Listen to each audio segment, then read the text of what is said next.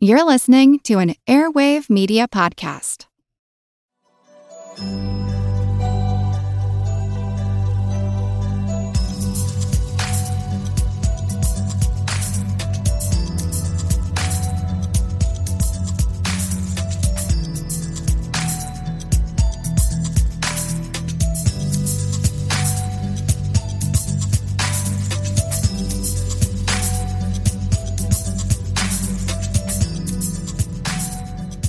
My name is Brian Hunter, and I'm the senior film programmer for the Cinetopia International Film Festival. So, Cinetopia 2016, how many years have you guys been doing the festival now? Uh, this is our fifth year, uh, our third year, sort of legitimately in Detroit. Every year you're changing, evolving just a little bit more.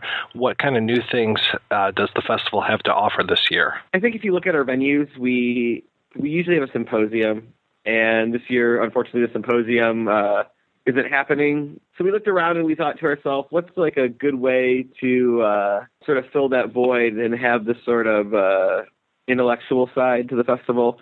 And so I think that's this year it's Leonard Maltin and all this Disney stuff that we have. Screens of Fantasia and screens of Lady and the Tramp and shorts and Bambi.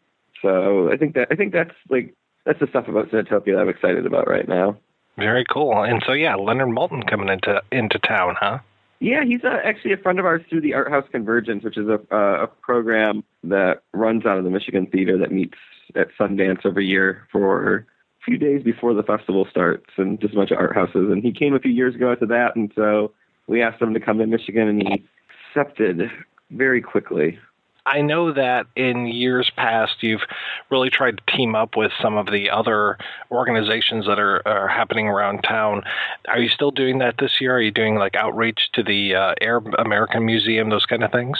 Yeah, we have uh, we have our screenings in the Arab Film Festival at the Arab American Museum again this year. Um, screening films like As I Open My Eyes, which uh, one of my colleagues, Gary Meyer, who is working on the festival with us, saw it San Francisco and just raved about it, about the Arab Spring. You know, we also, you know, and we've expanded a little more in Dearborn too because we're using the Henry Ford Museum and their giant screen experience. But yeah, it's them. We're working with the Namdai Center in Detroit to do a screening of the uh, Sundance uh, film The Hits, and so we're pretty excited for that. And you know, just lots of stuff, lots of stuff, lots of new partners, lots of old partners. Uh, Cinema Detroit at their new location, our friends at the DFT.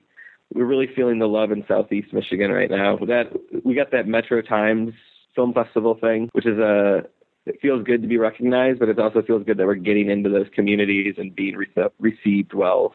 Now, I know that Cinetopia is kind of a best of the festivals. You know, you guys go out and you go to all these festivals. You just talked about one. What were some of the festivals that you hit up over the last year to kind of scour the, the festival scene and find some of these gems? I went to Toronto, and I'm proud to say I ate poutine uh, multiple times a day in theater. I'm not a big popcorn guy, so when I went to the theater, to have poutine as an option instead of popcorn was fantastic.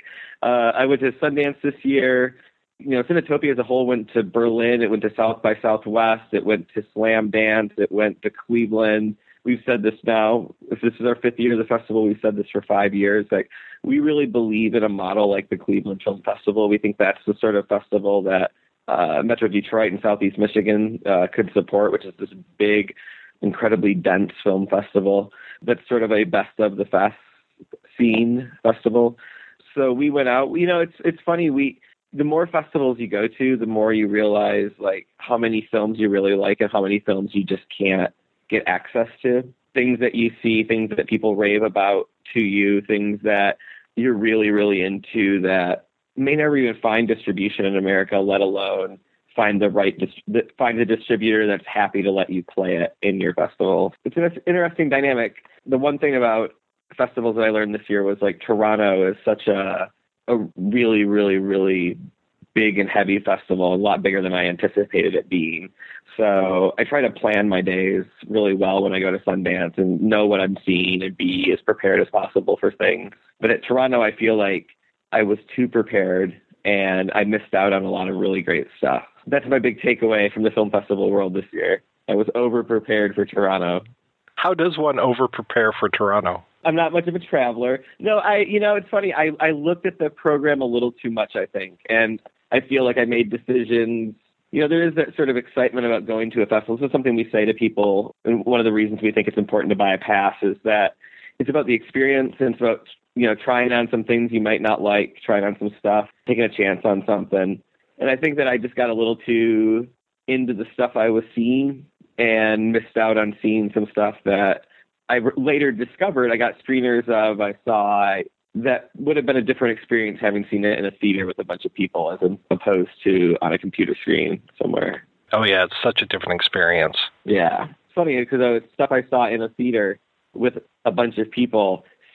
In some instances, though, where I saw watched a screener of it, you know, months later, and I found it to be a better experience. So it, it, I, I guess it's like a pick your poison thing, but so, what were some of the ones that you saw that you're so excited to get in front of other people here at the festival? Closet Monster. Closet Monster is one of my favorite films in the festival. Drew Waller, who's our um, one of the guys responsible for helping us bring a lot of filmmakers into town, keeps saying that it's the best young adult novel that you've never read.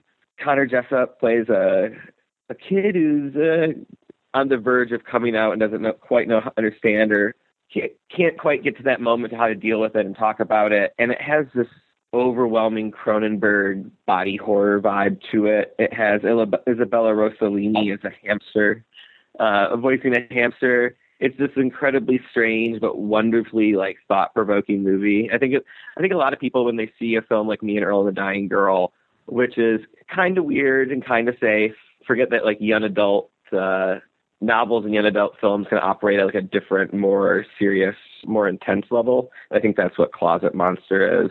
Uh, my favorite film Toronto from Toronto this year, actually, though, was presenting Princess Shaw. I saw it and I loved it. I think I saw it twice at Toronto. I liked it so much. It is easily one of the most uplifting films, one of the most feel good films in the festival. I can't say enough good about it. It's about how we're all connected in a digital age and uh, Samantha Montgomery is this uh, young woman who has a YouTube channel that maybe has something like 35 or 40 followers.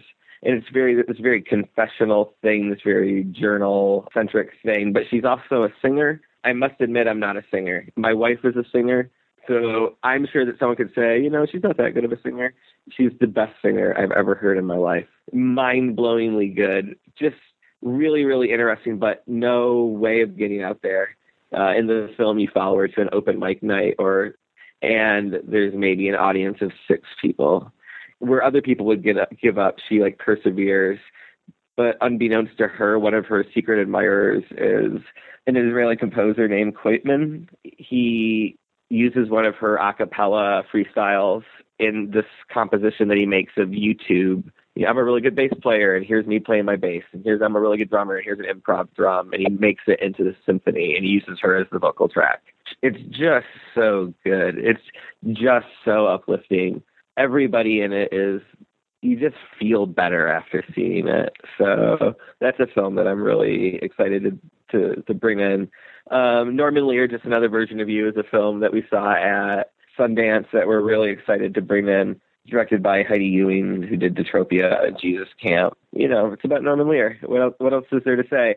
He's an interesting fellow. He has a, a lot of really thought provoking ideas. And I actually really into the second part of that title, that just another version of you. I have a two year old and I've started to use that expression when we talk about other people that we see in the world. Mama is a film that I really like with Penelope Cruz um, drama the new Werner Herzog film, lo and behold, is something that I think is incredibly exciting, and I think it's going to be one that a lot of people may struggle with. And that's again another great reason to have a pass is that if you hate it, you can walk out of it and go see something else. But I, yeah, I think lo and behold uh, is a really fascinating look at the way the internet has permeated our lives and its history and its future and its now, um, and the way that it will impact us you know how there's two sides to every coin. It's like the world's greatest invention, and it's just so much trouble, which is an understatement to say the least. Those are uh, a few things. Those are a few things I like. You know, there's a few small films. Last summer was a film we saw at Slamdance about a woman on a on a, a yacht spending her last few days with her son before being separated him from him by a divorce. Landfill Harmonic, a documentary about this recycled orchestra in Paraguay. Johnnie To's Office in 3D. There's a lot. We have a few musicals this year, which is kind of fun. Which is Johnnie To's Office, uh, which is a 3D office-centric Chinese culture musical. I'm do, not going to do it any justice. It's in 3D, and then The Lure, which is the best. It's Poland's first musical, and it's the best mermaid vampire disco pop musical you've ever seen. I have seen previews for The Lure for a few months now, and I'm so excited to finally be able to see that one. That thing is a brain burner. Somebody had seen it at Sundance. I missed it at Sundance. Somebody I know had seen it, and was just like, oh, I have no idea. I don't know what to make of it. So when someone says that to me, I'm usually like, oh, it's probably like not very good or not that interesting and I got the screener of it. I think I got it like at like ten o'clock in the morning on like a Tuesday. I was like, I'm just gonna pop this in, take a little look at it, and it is so wild. It is. I've never seen anything like it. The music is so killer. There's all these like sort of nods. I, I wrote the description for it, and there's all these like sort of stylistic nods to uh, Fassbinder in it that I think it makes it really interesting from like a film history perspective but the music alone is what sells it.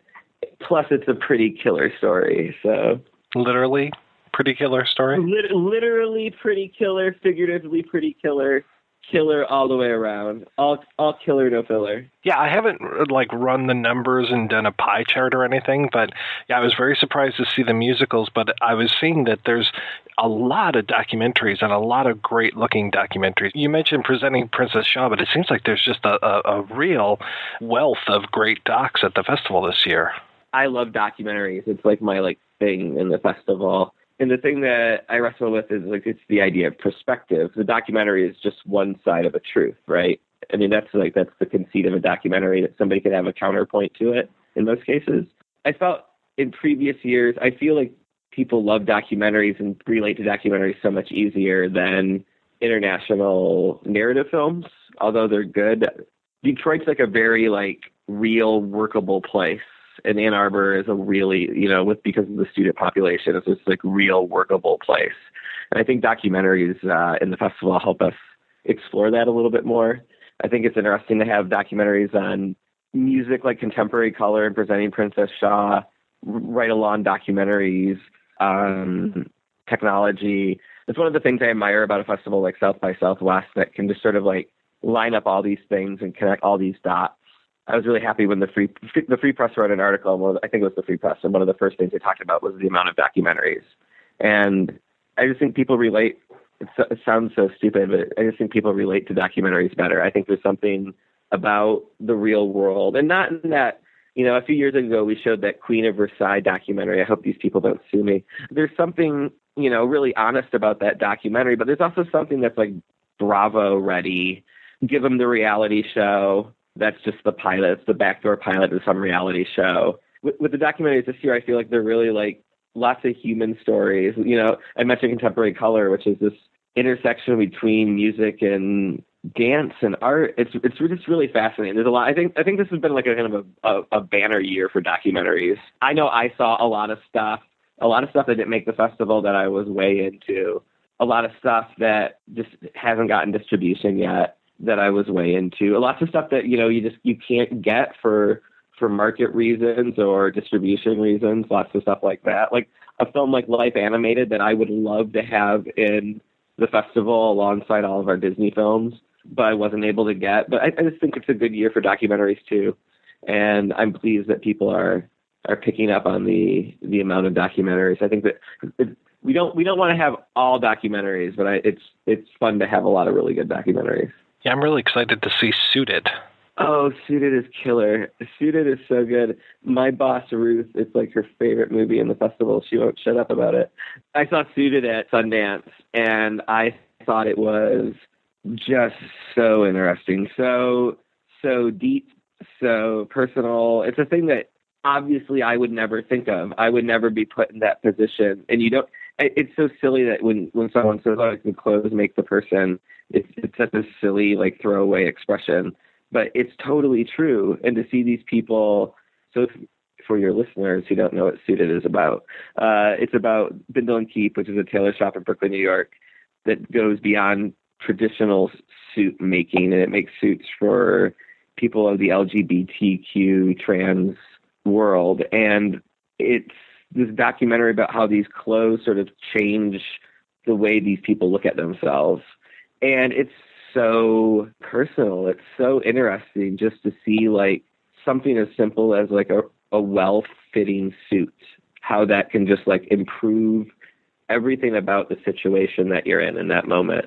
And it's not just, and it's the other thing that I thought was really fascinating. It's, it's not 20 year olds. It's, you forget about the 14 year old who's going to go get their bar mitzvah and you forget about the 65 year old who just wants something nice to wear out. And so we're really excited to have Ray uh, Tutera, um, one of the owners of Bindle and Keep, coming out to the festival.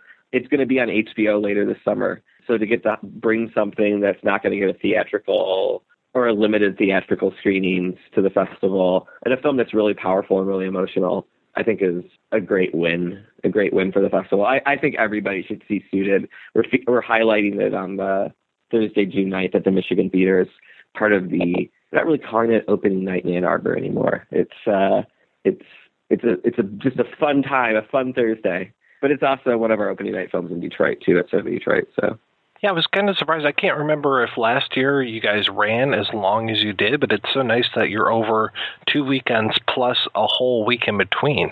You know, it's funny. It, I think it was the symposium. I think not having the symposium sort of made us think a little differently about the festival because the symposium takes up three days. Usually, it takes up that Monday, Tuesday, Wednesday, and I think that's why it's easy for us to sort of treat ourselves as as even though we're one festival, we're we are a festival for Southeast Michigan. It's easy to forget that when you have this sort of three day break where you're focusing on an Orson Welles, or you're focusing on a John Sayles, or you're focusing on a Robert Altman, and then you sort of get to have that big kickoff in Ann Arbor again, and not having that symposium. You know, sort of you don't want to run five films a day at nine venues in Detroit on a Wednesday. No one's going to come to a one o'clock movie, but we'll see what happens. There's a lot of cool stuff. I mean, Samantha Montgomery from Presenting Princess Shaw is going to be in Ann Arbor on that Wednesday, which will also have the Michael Jackson sing along at Campus Martius that same, same night. So just to have these sort of few like pop up events on those three days, I think it's just an just a different vibe for the festival. We'll see what happens. I think I think it does make it feel like a big longer festival though.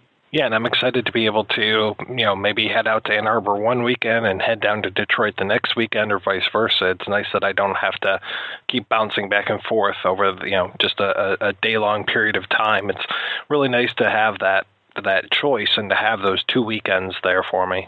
Yeah, you know, that was like the thing. I think the first year we did it, where we did it in Detroit and Ann Arbor at the same time. For the consumer, I think it's too much. For the the patron, I think it's a little too much because, like you said, you have you know if you want to see something in Detroit and you want then want to see something in Ann Arbor, you got to take into account driving, and then then you miss out on people. And it's also a pain in the butt for us too because then we're moving prints around from Detroit to Ann Arbor and trying to stretch our staff you know, we're not a big staff to begin with, so um, we're trying to stretch our staff out amongst these two places. It's just do, do, do them do them over two weekends, but I think that, that that bridge area again, I think that's an interesting place for us, and how can we expand on that? I think will be an interesting thing that we talk about going forward. Now you mentioned some of the people that are coming into town for the festival. Who else are you excited to see come in? Joel Potrykus, who did Buzzard a few years ago, uh, a film that I, I really liked um, in Cinetopia 20, this is 2014. Well, I know you got uh, Jason Silverman coming into town. That sounds interesting. Jason Silverman, uh, who's a friend of ours from the Art House Convergence already, um, who works at a great theater out in New Mexico.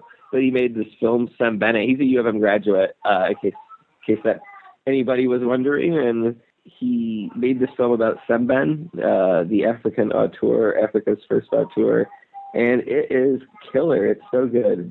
So he's coming into town. You can't hear this. My daughter is in the background in her room. She woke up from bed and she's talking to me through the door. All I oh, I can hear. You can hear. yeah, she's she's having some fun back there. Well, I was excited to see that even when it comes to some of the filmmakers that are overseas, you're able to bring them in through Skype. You know, seeing that uh, Slavek Horak from Home Care will be doing a Q&A via Skype. That's very nice. It's a great opportunity for us when we get a film like Home Care, which slayed us at South by Southwest, to be able to like bring in a film like that. And you know, you you might never get to meet or hear from you know one of these overseas filmmakers and to give them a forum to to, to work it out within within their schedule. And that's the that's the struggle for Skype for us is the uh, um, lining it up to make sure we can get somebody at a at a screening and be that representation for a film um, at a time that makes sense. I mean, that that that's been our struggle this week alone. Is like, how can we make somebody who's going to be in London available without having them to get up at four o'clock in the morning. I think the one that most of the people that I talk to who's going to be there this year that they're excited for is Martin Starr, uh, who's coming in with a film operator. And if you don't know Martin Starr, he was in a little show called Freaks and Geeks, and he's on another little show called Silicon Valley that I don't think very many people have heard of. So I don't know if it will sell very many tickets, but he did make this. He's in this amazing film called Operator, um, that's made by some local Ann Arborites, former local Ann Arborites, Sharon Green Logan Kibens. Everybody who's asked me about Cinetopia always asks about Martin Starr. So uh, I think that's the one most people are looking forward to. It's almost too much that you guys have two what I would consider movie palaces as part of your venues here with the Redford Theater and the Michigan Theater. And the whole idea of seeing something like Lady and the Tramp at the Redford Theater just amazing. I, I can't even imagine how nice that will be to see that there. Yeah, it's one of my dreams for Cinetopia. Is every year we have uh, good friends through the theater, Jay and Connie, and they go to the Turner Classic Movies Festival every year. And every year they bring me back the guide, and I'm jealous. I'm jealous of a repertory film festival in Los Angeles, and my dream is for Cinetopia to use theaters like the Redford and the Maple and the DFT in the Michigan, the main theater, the Michigan especially, to to add this big repertory component right on the side of Cinetopia. I think it'd be a lot of fun. I think people would love it. That's what the symposium in a weird way already is, is this is this repertory series. You know, we didn't do the Michigan Theater didn't do a Orson Welles retrospective over the course of four or five months. We did it over the course of three days with the University of Michigan, but to have a 11 or 12 day repertory festival, you know, again, using venues like the Redford to showcase classic animated films like Lady and the Tramp, but or directors like Orson Welles or directors like Robert Altman or producers like Alan Rudolph. I think that would be a total brain burner. I would love it. I would love a big repertory festival in Michigan. Oh you man, you should see what I'm going to do with uh, the Michigan Summer for for Summer Classics. We're going to show Metropolis. We undertook an organ renovation. The, Michigan has the uh, Barton Theater organ that hasn't left the theater and or been in the theater since 1928 when the theater opened. And it's one of 40 left in its home. Played the most of those 40. There's all the mythology around this organ and we we had it renovated and we added a MIDI access port to it, so the organist could like record their music or practice their scores a little easier.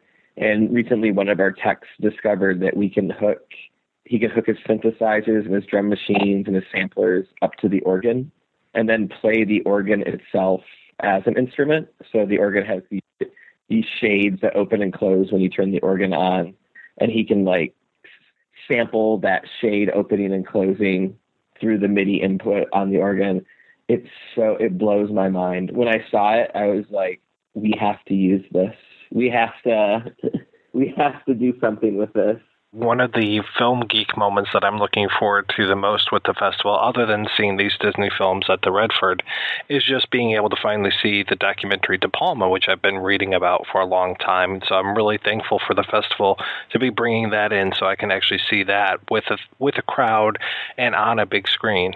When I saw De Palma, I was it was so funny because it's you know you know for, for those who don't know the documentary of Brian De Palma uh, who made a lot of really amazing films. And it wasn't it wasn't until about a half an hour or so into it that I realized that he's the only talking head.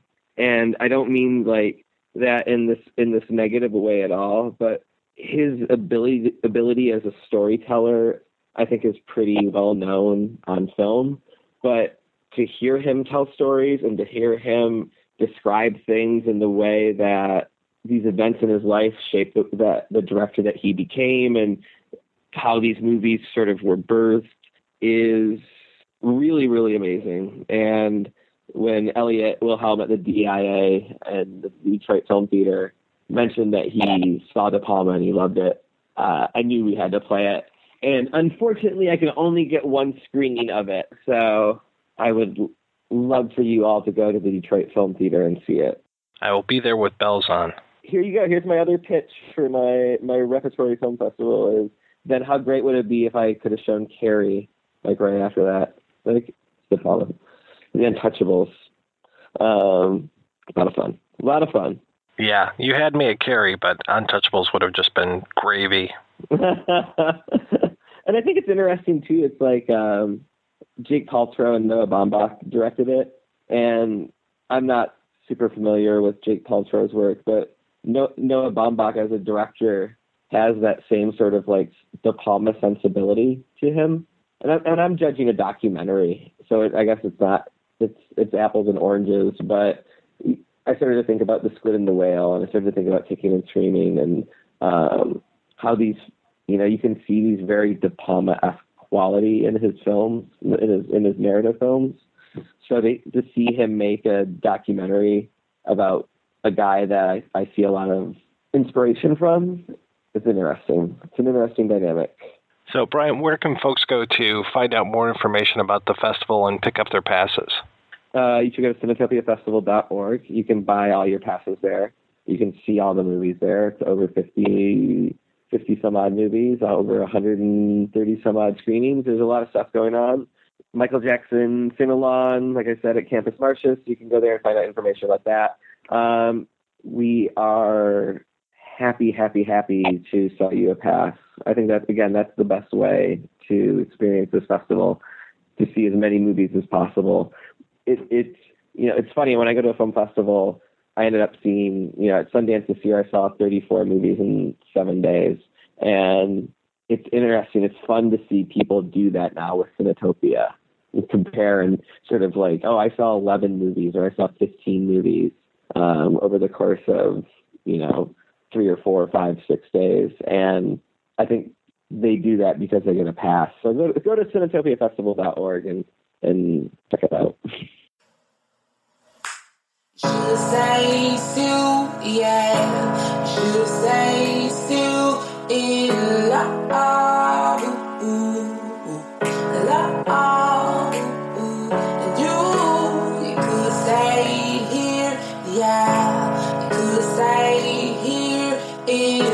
In